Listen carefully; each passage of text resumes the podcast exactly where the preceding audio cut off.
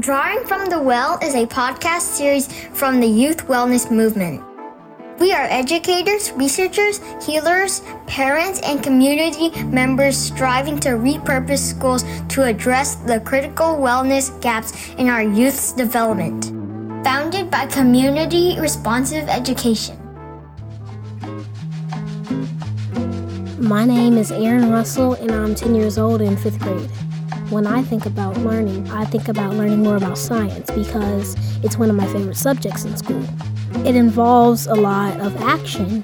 You can do cool experiments. Like right now, I'm doing physical and chemical changes, but earlier I was doing states of matter. Certain states of matter can be made into a physical change or a chemical change.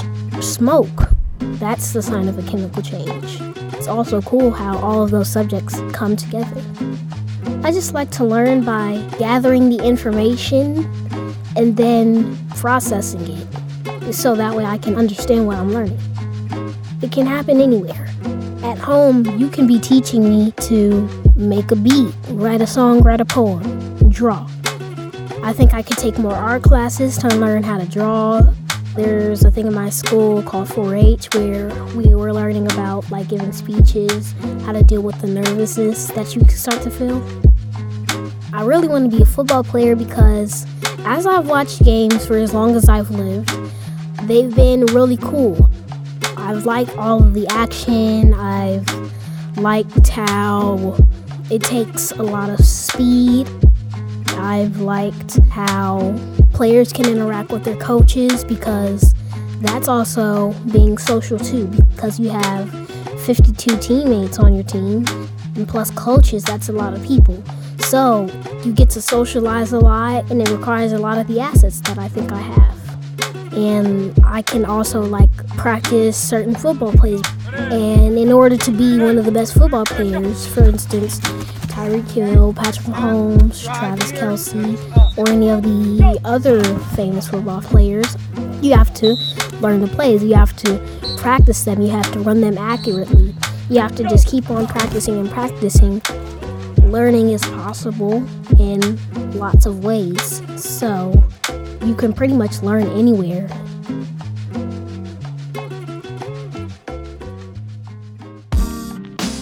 Welcome to Drawing from the Well. I'm your host, Tiffany Marie.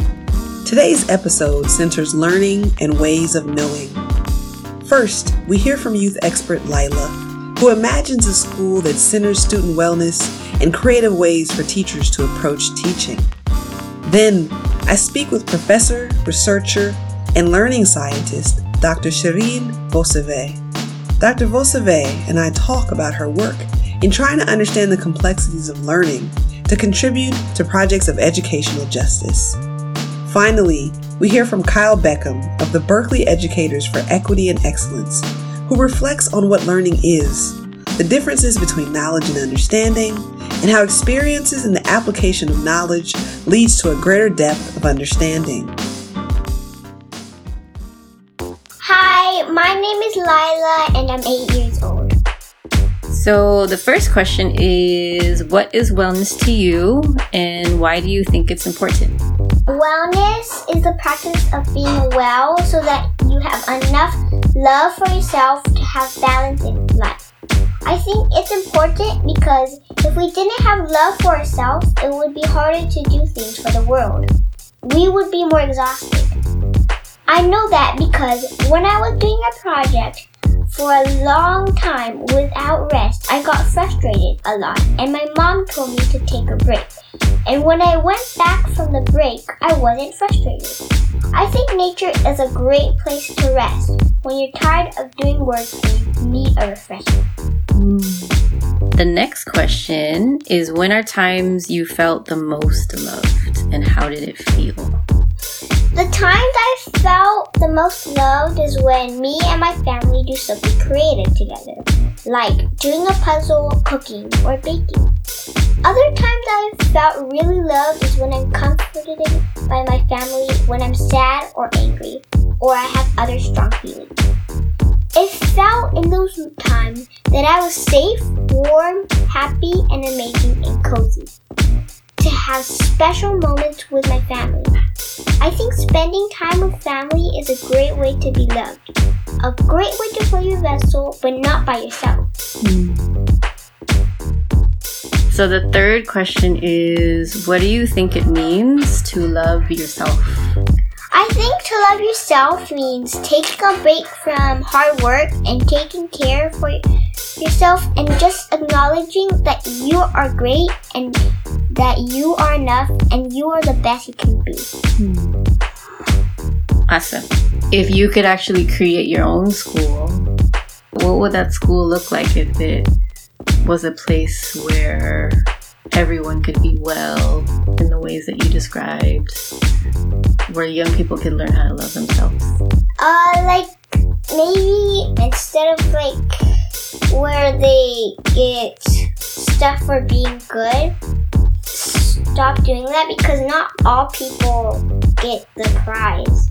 And sometimes they feel left out because in my school, they kind of do that.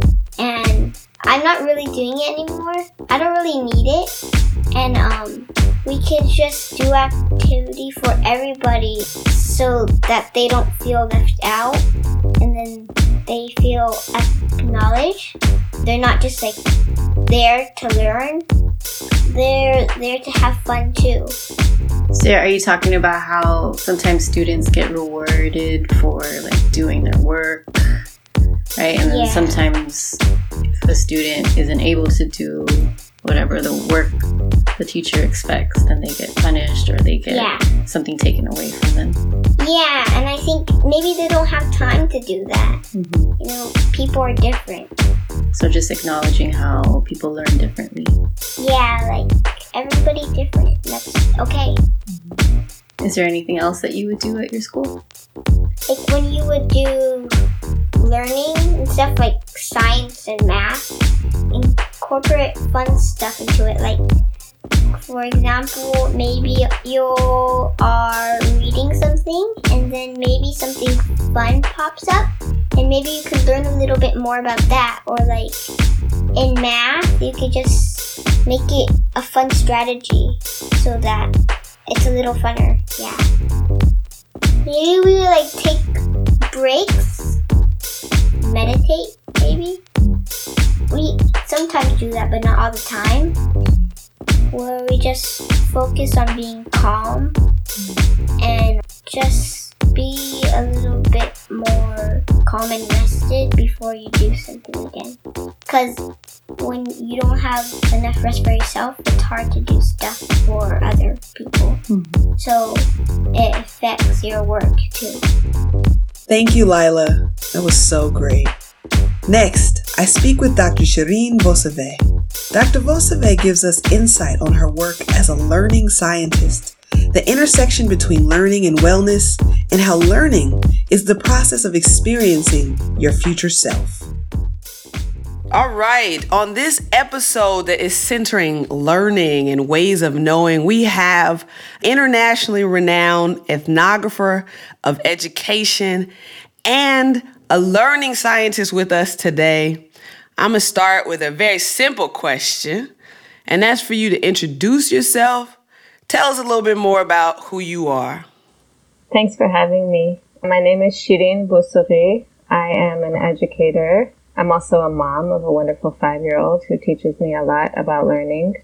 And as you mentioned, I'm a learning scientist and an ethnographer. And I have been concerned for a long time, ever since I was a young person myself, with the social and cultural and political and ethical dimensions of learning. In my work, I try to understand the complexities of learning in order to contribute to projects of educational justice. So I work with lots of different folks to try to create meaningful and generative and humanizing learning environments. And as a researcher, I try to work with people to study those environments, to study the kinds of teaching and learning, the social relationships that become possible within settings that are trying to enact a kind of educational possibility. And I think what's also important to say is that I think a lot about the relationships between micro, moment to moment interaction within learning spaces. And when I say learning spaces, I don't just mean in schools, I mean everywhere, all the time. The relationships between those micro interactions and macro forms of social and historical change. Your work sounds very complex and it seems to reflect really our lived experiences in this country. So I'm interested in like what inspired you to this work? Was there like a moment where you realized that this was the work that you wanted to do? Like how did you get to this? There's two stories that I think are important to this. One of them is my family history and specifically my father, whose name was Majid Vossoughi. My family's from Iran. My father was a leftist. He was a communist. Growing up in Iran as a young person in the 40s, 50s, and 60s. And part of the reason that context is important is because he was helping to try to enact a kind of economic and decolonial justice in his context as a young person and experienced a lot of repression at that time at the hands of a leader who was a US backed dictator, like many other places in the world, and was in and out of prison as a young person as a result of that context, and supported, like many other Iranians, a revolution to depose that dictator and to create a more egalitarian and democratic society, which took place in 1979. And part of the reason I share that story is because my father and many others supported this revolution that in its instantiation ended up recreating really many of the same structures of repression that had existed before. And so the reason I'm here on this podcast speaking in English to you is because my family was displaced, like a lot of other families, through a political process that ended up persecuting many of the people on the left that had supported the revolution. The reason that's important to the work that I do in education and especially in critical pedagogy and political education is that as a young person, like when I first learned that history, I started to understand that big macro forms of social change and political change and revolution are necessary but insufficient unless we know how to be with each other differently. And unless we know the kind of world that we're trying to build and we're trying to practice, then it's likely, as has happened in many other contexts around the world, that revolutions can actually reproduce a lot of the structures of repression and injustice that people are fighting within them. And so that was a really important lesson for me. And it's actually what brought me to learning because it means that social change requires a certain kind of human learning that we have to learn to think differently and be with each other differently and that systemic change requires relational change, which for me is learning, right? Learning how to be different and be together differently. So that's like the number one story. And then the number two story, which is important to what kind of brought me into the field as an educator and as a researcher is a program that was taking place at UCLA in around 2002, 2003 called the Migrant Student Leadership Institute. Um, this is around the time that I was coming out of undergrad, trying to figure out what I was going to be and do you know, like many young folks trying to kind of find my way. And I happened to become a part of, through a close friend, this program that was run by Kris Gutierrez, Carlos Tejeda, Manuel Espinoza, who became some of my most kind of cherished mentors. And the reason I was really drawn to that space was because it was a group of people who were working to create a space of political education that served high school age migrant students from around the state of California the children of migrant workers. And it was attempting to enact that political education not only to support young people to have a critical social analysis of their own experiences and their families' experiences, but also to support them to imagine the possible and to engage in a kind of social dreaming, what Manuel Espinoza calls social dreaming, and that space was really powerful for me to experience as a young person who was always interested in education and in working with young people. Because the best way I can say it is that the people working in that space were artists. They were educators and they were artists in the classroom. They were doing really imaginative teaching that brought ideas to life, that engaged deeply with young people's lived experiences, and that created a space of love and of curiosity and imagination that was that felt really powerful to me. And it was a group of people who, like my dad, you know, like the, my family and the people that had raised me to think critically about systems of racial capitalism and imperialism, shared those politics and were also interested in figuring out what education could be, what was possible with education. And the last thing I'll say about that space is that the folks who raised me in that context were also studying it. They were videotaping. They were taking field notes. They were trying to understand what we were doing at a deep level. And that was also a really important lesson because it taught me that as designers of learning environments, as people who are trying to create educational change, we can set into motion different possibilities within the spaces that we create and teach in. But then we have to try to understand what becomes possible in those spaces.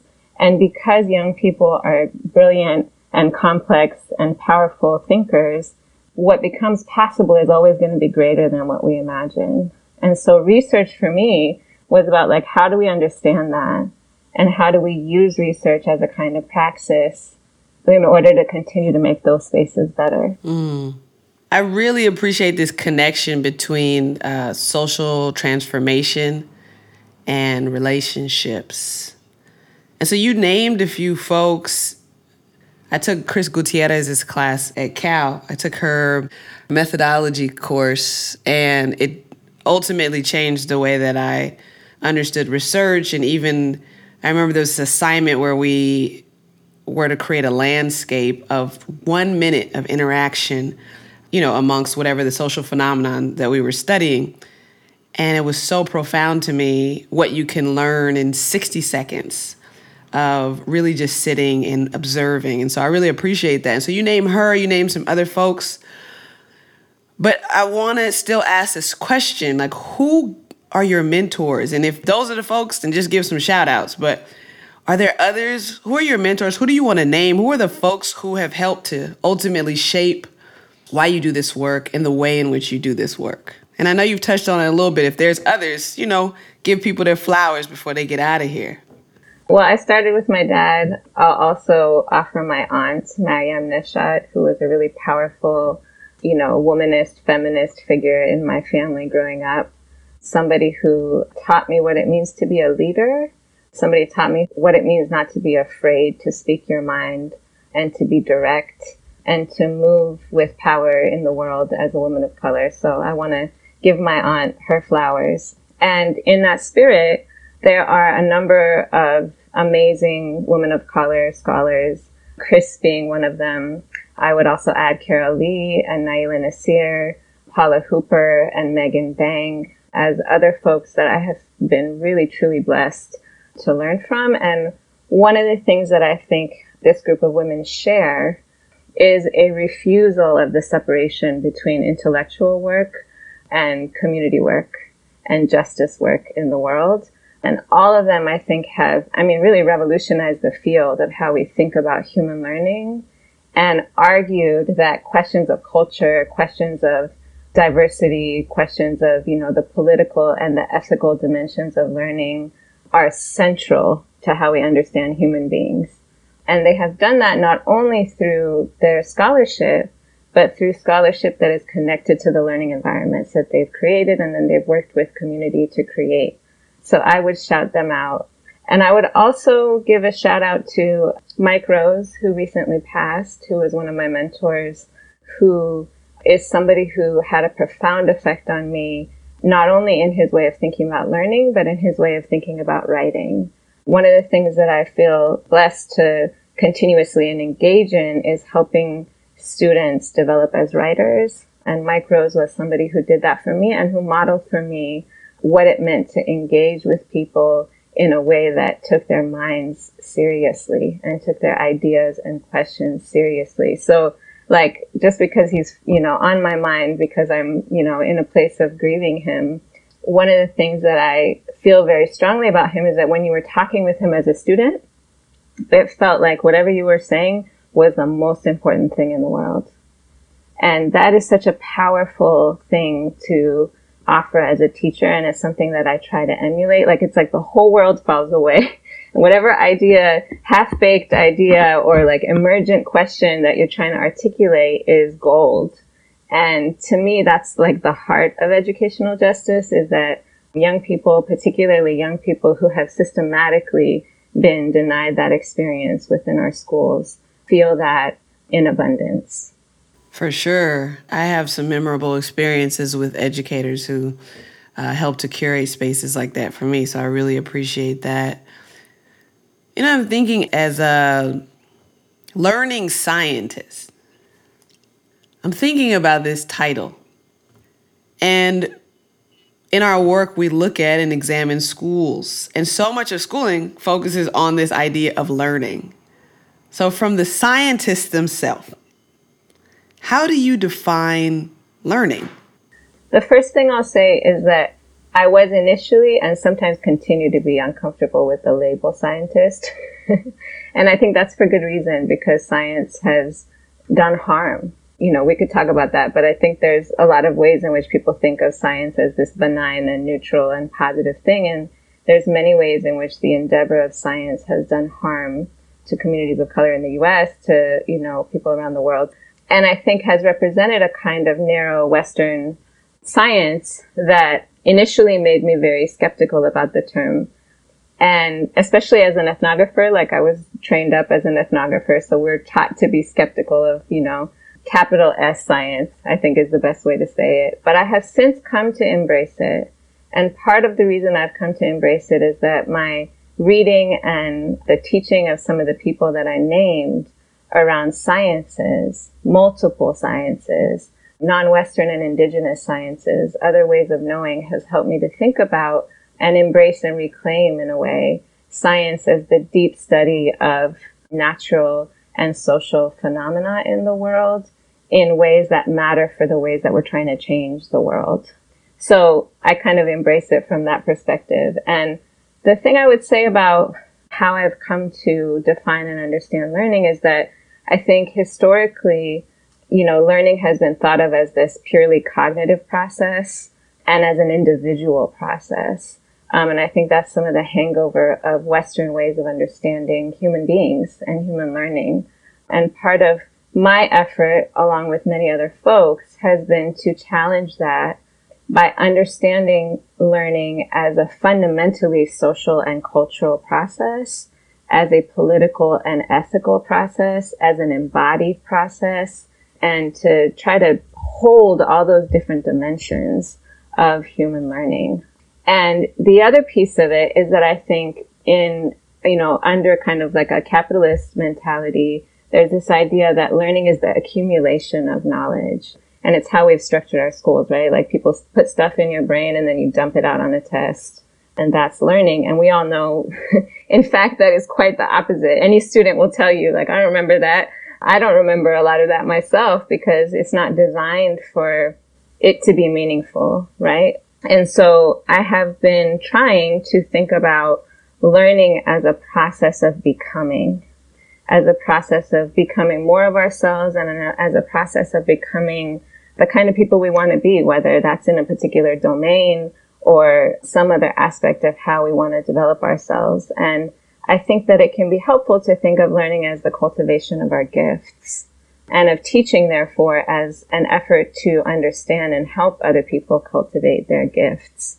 And I think that this idea of learning as fundamentally social has been really important for me in thinking about how it emerges in relationship and how it emerges in moment to moment forms of talk and interaction.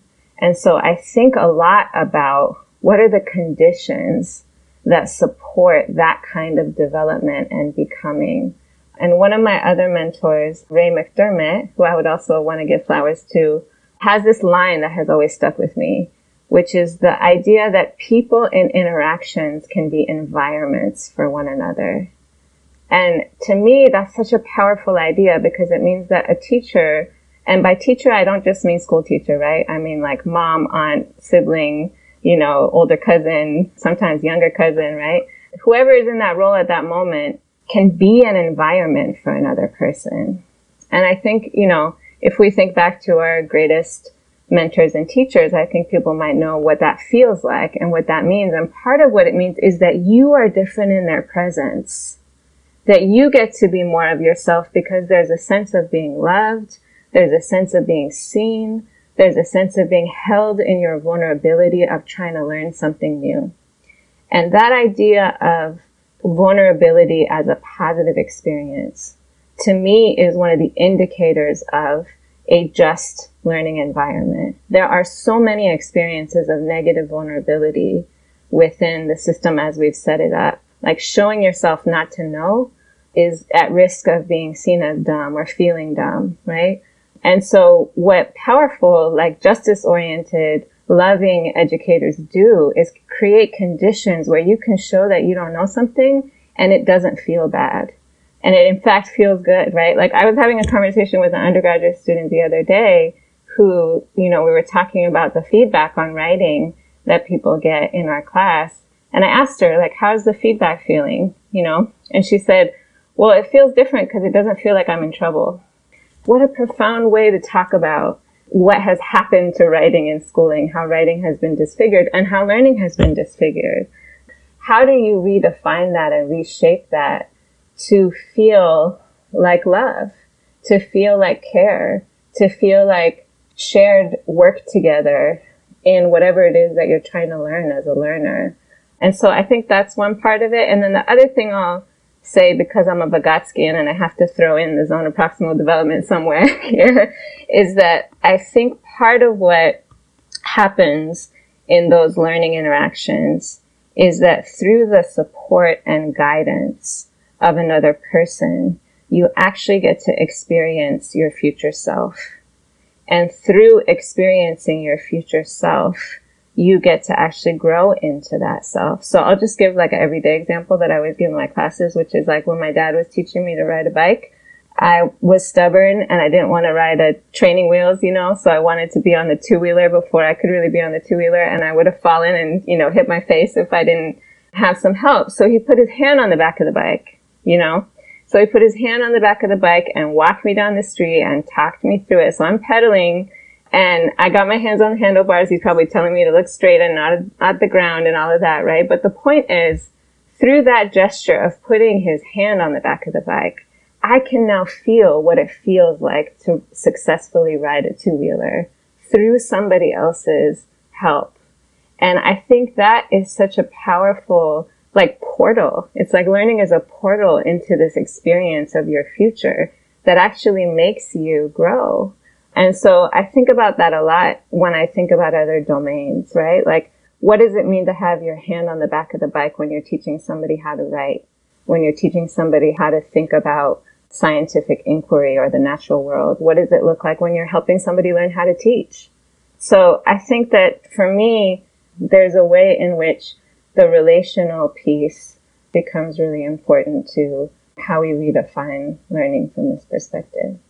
I love this idea of the learning as this portal or this process of becoming. And uh, I really love this departure from learning as an environment that's punitive and uh, has harsh consequences, which you know, in my time in the academy, that was a lot of my experience with learning. So I really appreciate that reframing. And so much of what you said also reminds me of Robin Wall Kimmerer's work around embodiment, around these ideas of knowing and stepping away from Western understandings of knowing outside of just the cognitive to engage different components of our personhood in the process of learning and knowing. So I really appreciate that. And as you were speaking, as you're telling these stories, I had a somatic experience, right? And so I was learning in a way that made me feel good while you were teaching us and teaching me. And so this podcast really centers this idea of wellness. So you've already, you know, you've been preaching for about 20 minutes now, but I, I want you to, I'm gonna play the organ behind you and I want you to take us higher and help us make this connection between how you define learning, how you're understanding learning, and really the topic of our show of wellness. How do you understand the intersections of learning and wellness? And I also want you to think about, um, your work and how it connects to the body. So, like the intersections between learning and wellness and these ideas that led you to consider, particularly the role of the body in learning. Well, I'll say, first of all, this is something that's kind of at the edge of my thinking, and your podcast has been really important for continuing to deepen my own learning about this. I'll start with the body, and I'll just say that one of the reasons the body became really important to my own thinking as an educator and a researcher is that I started to see that this idea that for learning how to be differently with each other in the world, by which I mean learning to engage with one another outside of systems of supremacy, right? Like white supremacy, male supremacy, heteronormativity, like we could, you know, keep going. Unlearning supremacy and learning to engage with each other in ways that embody a kind of relational wellness involves learning how to move differently. And that involves the body, you know? So in one of the environments that I got a chance to work in, which was the Tinkering After School program in San Francisco, and we were working in Viz Valley at the Boys and Girls Club there. Along with Meg Escude, who was a teacher that I partnered with in that space, we started to notice that sometimes these educational inequities would show up in subtle ways in the ways educators interacted with students in these embodied interactions. And so, for example, we noticed that girls would have projects taken out of their hands more often than boys and people would fix stuff for them and then give it back to them. Or kids that were being, you know, hyper disciplined in school and racialized in different ways would end up with like less open-ended tasks. And it showed up in the ways that people were, you know, literally taking over sometimes for kids and finishing things on their project and giving it back to them. And so we started to think about this idea of like, we called it hands and eyes. We were like, how do hands and eyes play a role? And it was like a making and tinkering space. So the hands-on kind of project-based nature of the activities really drew that out. And we started to work with teachers to watch video of our interactions to notice these moment to moment opportunities to respect kids thinking in the ways that we, the physical ways that we engaged with the materials and tools together. And it required a kind of slowing down. And it required attuning to kids in the moment and paying attention to your own hands and body and what they were doing with the tools and materials in the moment in order to carefully like reflect and enact a more just kind of interaction. And the other thing that we noticed from the research, because we got a chance to stay with kids for a long period of time, is that the help that kids received in these spaces became models for how they helped each other. So we started to notice that like the kinds of help kids got, they would almost immediately use to help their friends with the projects and the activities. And we looked at one particular student, Tanya, over three years. And you could actually see it in the data that like there was these days where she was getting certain kinds of help from you know, the educators. And then she started to use that same help to help her friends. And she started out in the space when she was six. And by the time she was nine, if you looked at her activity, it looked a lot like the seasoned teachers in that space. She was carefully, thoughtfully, intentionally helping younger children into the activities as a youth facilitator. And so for me, that was such a powerful example, not only of how the body becomes a space where these hierarchies and forms of violence can get reproduced in subtle ways, but also how we can learn to move differently and engage in new ways with each other that actually spill out relationally. Going back to your earlier question about learning, I think that's one of the most powerful ways to think about learning. That these relationships create forms of connection and possibility that start to spill out into other relationships through those people. And I think it happens in negative ways and positive ways, right? Like when we have negative experiences, we can replay those with other people. And when we have those experiences of possibility and love, like we can also replay those with other people. And that's what happened in this space through how kids helped each other. And what it means for me now as a teacher is that when I help somebody with something, it actually has like a double or triple meaning. It's not just like I'm helping you do this right now. I'm also potentially planting the seed for how you might help other people. And so it's kind of like, what does it look like when you build a culture in a space? It happens through those moments and it can happen through the body. So that's one of the ways that I've come to see the body. The other piece I wanted to offer here is that, and this took me a while to learn. I'll just say that. Um, is that as somebody that has always been interested in critical education and pedagogy, I have worked in a lot of spaces where helping young people who bear the brunt of these systems to critically analyze these systems has been a central focus, whether through literacy, through theater, through different kinds of STEAM activities. That's always been a central concern. And one of the tensions that I have become even more attuned to over the last like five, ten years, and part of it is becoming a mother, is that criticality alone is not enough for wellness. And part of that is that when you experience these systems and then you encounter spaces that help you deconstruct them and analyze them, it is important because it helps you not internalize it, right? But it also makes you see it in HD, right? Like now you see it everywhere. That can be really heavy, you know, that can be really heavy. Um, and so now I'm asking new questions about this. Like, what does it mean for spaces to be nourishing and healing and joyful? And how do we support young people not only to have critical analyses of these systems, but also to be able to imagine and enact life giving systems? And I think this is you know, what the abolitionist work has been pushing for, what a lot of folks in education have been pushing for, especially the conversation has grown over the last few years. And the last thing I'll say about this that's really interesting to me is as we move further into the space of asking about what is nourishing, what is joyful, and supports wellness within critical educational spaces, I worry sometimes that it becomes separated from what is possible with the intellectual work. And I have been trying to figure out along with other people, like how do we develop a way of understanding, like Megan Bang has talked about intellectual wellness or well-being, like this relationship between science learning, math learning, writing, reading, and this type of wellness. And so one of the examples that I'll give in a space that I work in now is that in the writing that we have students do, we think a lot about how writing can support new relationships with family and bring forward their family histories in particular ways.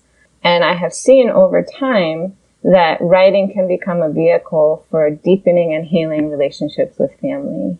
And I think that's one example of what becomes possible when we start to center not only a critical social analysis, which is deeply necessary, but also a kind of view of what the world could be and then what that means for our everyday relationships. So in one class, we were, you know, talking about critical responses to deficit views of language ideologies and talking about, you know, African American vernacular English and the ways that it's been seen from a deficit perspective historically and reading critical articles about that.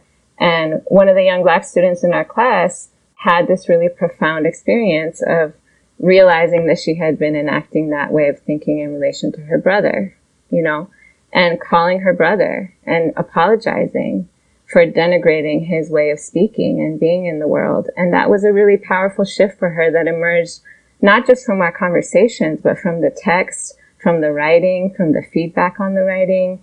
And so I think one of the things I'm excited to think more about with other folks who are wrestling with this is like, what are the deep intersections between what those disciplinary or intellectual practices could be and this kind of healthful human development and becoming that I think we're interested in supporting. Yes, I love this relationship between writing or the production uh, that comes from our classrooms and its relationship to our families and its healing. I had a student and I just found this out actually. She's graduated a year ago. We had them write poetry, and she did a, she focused on a part of the body and she focused on her father's hands. And the entire poem was about her father's hands, and she used it as a way to write to him about his alcoholism. And, you know, we went through the process, and we don't we don't do grades, but we went through the process and gave her feedback, and she revised. Beautiful poem. And we're filming a documentary uh, very recently, and she, her father's in the documentary, and he started talking about his sobriety, and he pulls the poem out of his wallet during the documentary, and I was the person interviewing him, and I hadn't known that you know we were we suggested this is something that can become a part of a conversation with your family, the work that you produce here. But the fact that he named that as a vital medium that, you know, supported him in his sobriety was so profound. So I hear that. I hear that. And so much of what we were doing in that process of curating learning was really about challenging schooling in and of itself, but so many of the norms, particularly in our curriculum, and a, a number of educators around the country are, are challenging traditional norms of you know classroom curriculum and um, finding different paths and ways of bringing about transformation. So my question to you is how have you observed some of those efforts clashing with each other? And do any particular examples come to mind? I think there are some tensions and debates and clashes within approaches to this type of, you know, critical justice oriented education that I think are important to hold. And before getting into them, I think part of what I mean by that is that I don't think of those tensions as necessarily a bad thing or like as a judgment on different approaches, but that like if we can hold those tensions and ideas together, then I feel like there is a potential for collective growth in this work. So I'll just say it like that. And one of those tensions that, if anybody knows me, knows this is like one of my soapboxes that I think about a lot is this tension that happens when people start to move away from, you know, what Freire called banking education, um, this idea of top-down authoritarian education in the context of schooling. And I think one of the tendencies that we sometimes have as a field is that we go to the other extreme and we go to a kind of youth centeredness that can sometimes be not productive. And I say sometimes on purpose because people use the language of youth centered or child centered to mean many different things. And some of what I'm going to be advocating for here sometimes happen under the banner of youth centered. So it's not necessarily that the language is bad, but I think what I have noticed is that the role of the educator becomes unclear or the role of the educator becomes flattened to only being a facilitator. And I've heard actually in different spaces people say like, oh no, I'm not a teacher, I'm just a facilitator, you know? And I think people say that for, you know, good reason sometimes because of how much weight the word teacher can carry in a negative sense. But there's a couple different reasons why I feel like it can be unproductive. One of them is that as we think about the development of new teachers, like young people who are interested in becoming educators, whether in out of school, community organizing or community based spaces or schools, I don't actually think it helps us really understand what to do.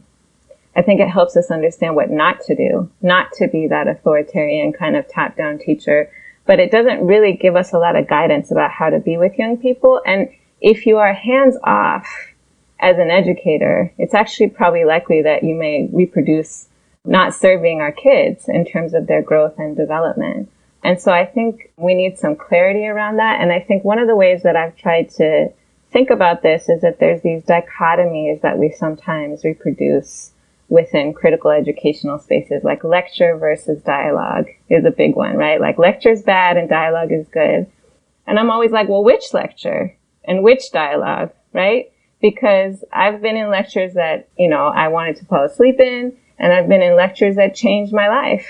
And so, you know, the qualities of those experiences is what matters, not necessarily that you're lecturing or you're engaging. Same with dialogue, right? I've had like, you know, experiences of incredible dialogue and dialogues where I felt like this is kind of going through the motions, but we really know what the teacher wants us to say. You know what I mean? So I say that to say that there is so much of a range of ways of engaging pedagogically, right? That I think this idea of like, we're not teachers, we're facilitators and we don't do lecture, we do dialogue flattens it and makes it harder to engage in the kinds of artistic and imaginative and creative pedagogies that, you know, I spoke about experiencing in the migrant program where, you know, sometimes there would be just like a 20 minute explanation of something. And at the end of that explanation, it just felt like your whole world had expanded, you know? And sometimes we'd be down on the floor sitting with kids reading, you know, working sentence by sentence through like complex texts and all kind of hitting our head against the text and trying to figure it out together because we were learners too in that space, you know? So I say that all to say that I think that it would be helpful for us to collectively develop a more nuanced and complex language that does justice to the depth of teaching and the different ways of engaging in teaching that happen across these different kinds of justice oriented projects and spaces and I think it would offer different kinds of resources for young people who are interested in coming into this work. And I think one of those languages that's been really helpful for me is this idea of intergenerational learning. What is the power of, you know, adults and young people coming together to try to know and understand together and to bring all their skill sets so I'm 41. When I'm working with 18 year olds, I know some things that I can share those things, right? Without being worried that I'm, you know, banking them. Like I can share in the ways that I know how to share it as a, you know, baby elder. And are they going to teach me some things? Yeah. You know, like my students did language projects today. They, one of the groups work, was working on slang. 75% of the words I did not know. You know what I mean? So like, there are things that younger folks are doing and thinking that are, you know, powerful perspectives and experiences to bring to the mix of whatever it is we're trying to learn together. And so to me, the language of intergenerational learning is more powerful for the kind of work that I think we're up to than this idea of youth centeredness, because I think that youth centeredness to me at its best means we are centering the humanity of young people. That I can get behind. But if it's about teachers only being hands off and adults always stepping back, then I think it's a problem because I think we gotta grow together. We all gotta grow together. And I think the last thing I'll say going back to the relational piece is that I think part of what's important about the intergenerational is that we're actually restoring those relations. And the history of education in this country has been the separation of children of color from their families. And I think that mending and healing and restoring those relations between elders and young people within our communities is part of the work of wellness. Oh my goodness, you have just blessed us tremendously today. We're going to get out of here in a second. I have one more question for you. A good number of our listeners are baby elders, but we also have younger folks and prospective teachers. And so before we get out of here, I'm hoping you can share with us, you know, what's one piece of advice that you would offer to prospective teachers around their work, both in and outside of schools, and maybe I should say educators, as they seek to center learning and wellness within their practice? Well, I'll kind of go back to where I began and say that the political part of our work as educators, because being educators is always political, right? Like the political part of our work as educators has multiple layers. And sometimes it looks like being on the street and protesting and organizing, whether that's, you know, through unions or through at the school level or, you know, in all the different ways that people are organizing. And sometimes it looks like an interaction with a child and I say that to say that I think it would have been helpful to me as a 25 year old for somebody to tell me that the work of, you know, helping a student write an essay or explicate a text is also the good and important political work of justice. And I think that all those levels are necessary, but sometimes as younger folks, we might feel pressure to do it all at the same time. And I think it's important to create that space to be with young people and to create and learn how to create learning environments that are the kind of world we would like to live in and be in. That is what we're up to. And I think, you know, people use this language of world making. I think it's a really powerful language. Creating learning environments is world making. It's midwifing. And I think that the ethical and political work of that is deeply necessary and important, and it's day to day work, and it's what we need alongside many other forms of work in struggles for justice. And I think that I felt that as a young person, but I didn't quite have the language for it. And sometimes I felt like I was supposed to be out with my protest sign all the time. And so I just say that to offer as a way to ground. And I think that the other thing I'll say, which comes from my experience as a mom, and Miguel Zavala talks about this, is another one of my mentors in the migrant program, is just what it means to really be present with young people and to be present with learners. And it's part of what our systems thwart, you know. They make it hard in the way that they've organized schooling to really be present with our students. But there's nothing more powerful than that deep sense of presence together. And I think that in the, all of the unhealth of the ways that teachers are positioned and, you know, overburdened with everything that's happening, especially right now, that space of grounding, of being present with young people, of like the communion of minds and, you know, selves is not only nourishing to our kids, it's also nourishing to us as educators. It's why we do this work. Um, and I feel like it's a daily practice, you know, it's almost like a meditative practice. Like it's a daily practice of like really being present in that way and hearing and noticing their thinking, their feeling, their ideas. The last thing I'll say, which I think is reflected in some of the other things we talked about, is an invitation to think of teaching as art and to think of it as an artistic practice. And, you know, my husband is an artist and he says the difference between artists and non-artists is that artists give themselves a sense of permission to create. And I think that sense of permission to be imaginative and creative as an educator is one of the ways that love manifests with young people. Finally, we hear from educator Kyle Beckham. He reflects on the differences between knowledge and understanding and how they contribute to the process of meaningful learning. What is learning? Learning is the process through which individuals and groups come to know and understand themselves, others, and the natural and social worlds around them. Learning is demonstrated through some kind of action. The biggest thing that I've come to understand about learning is that it generally falls into two types knowledge and understanding. The most pivotal change I've undergone in almost 20 years of teaching is when I encountered a book called Understanding by Design. It articulated simply and clearly something I had struggled with as a teacher and learner the difference between knowledge and understanding. There are many things we learn that lead to knowledge. Knowledge does not necessarily require application, explanation, or even much thought. There are many things that we know but do not understand. Knowledge, in many ways, is much easier to gain than understanding. We can accumulate knowledge, we can have vast quantities of it, but that does not mean much if there is nothing to do with it.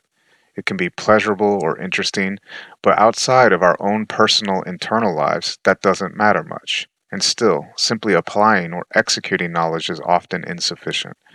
We can know the answer to a quiz, but forget them much later after the quiz is done. We can know how to drive a car, even, and that knowledge can mean nothing until we actually have to get into a car and drive it.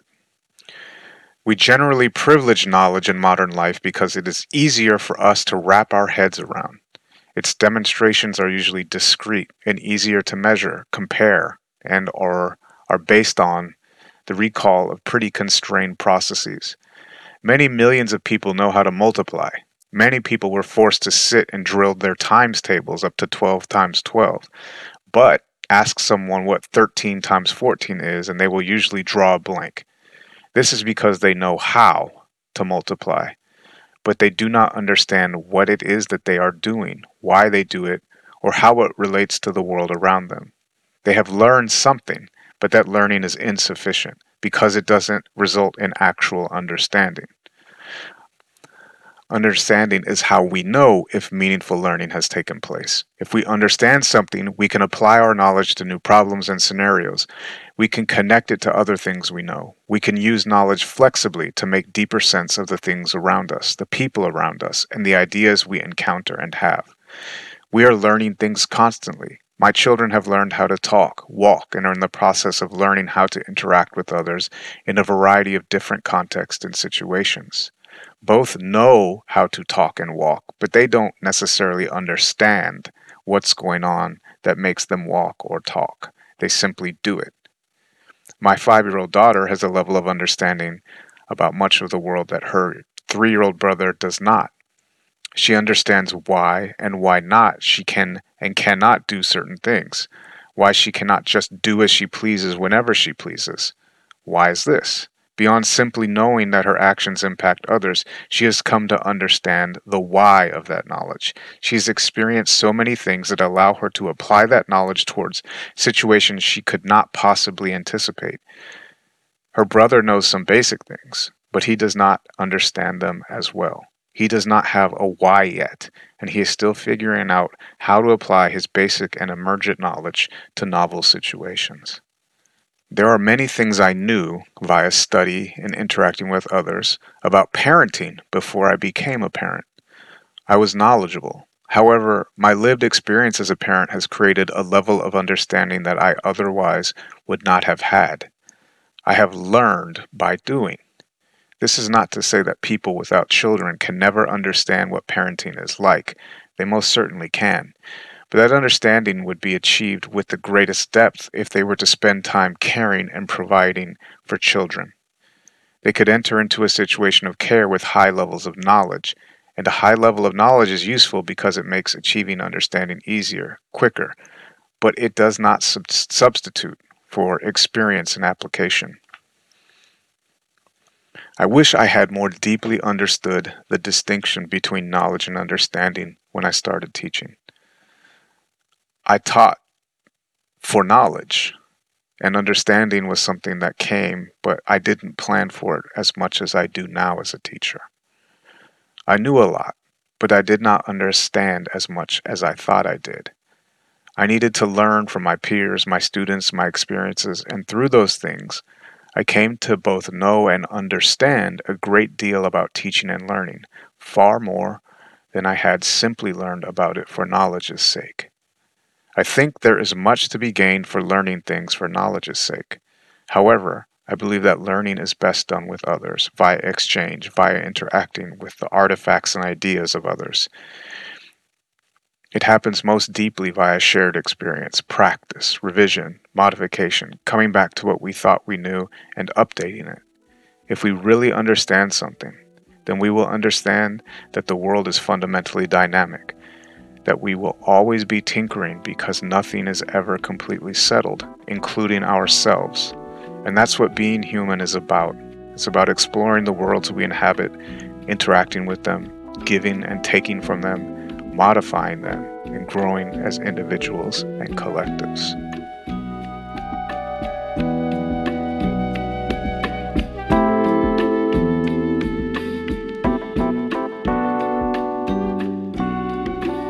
Historically, learning has been framed as the accumulation of knowledge.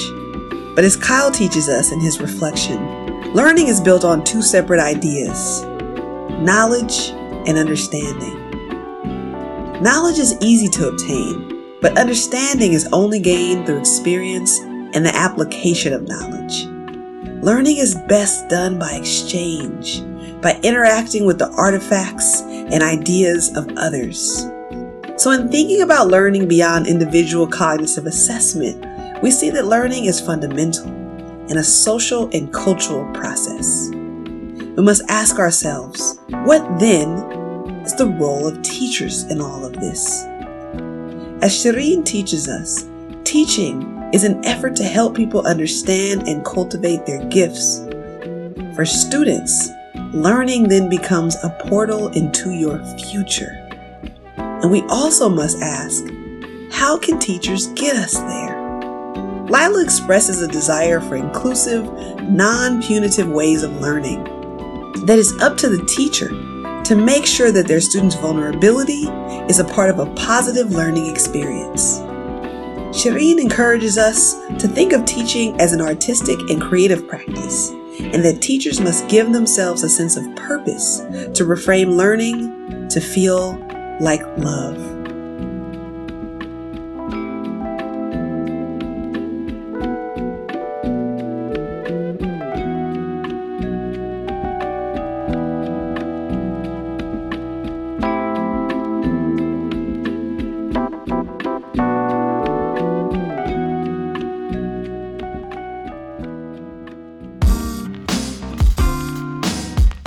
Thank you for listening to this episode of Drawing from the Well.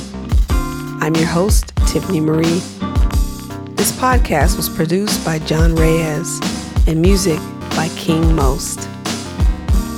Join us as we continue the conversation at youthwellness.com.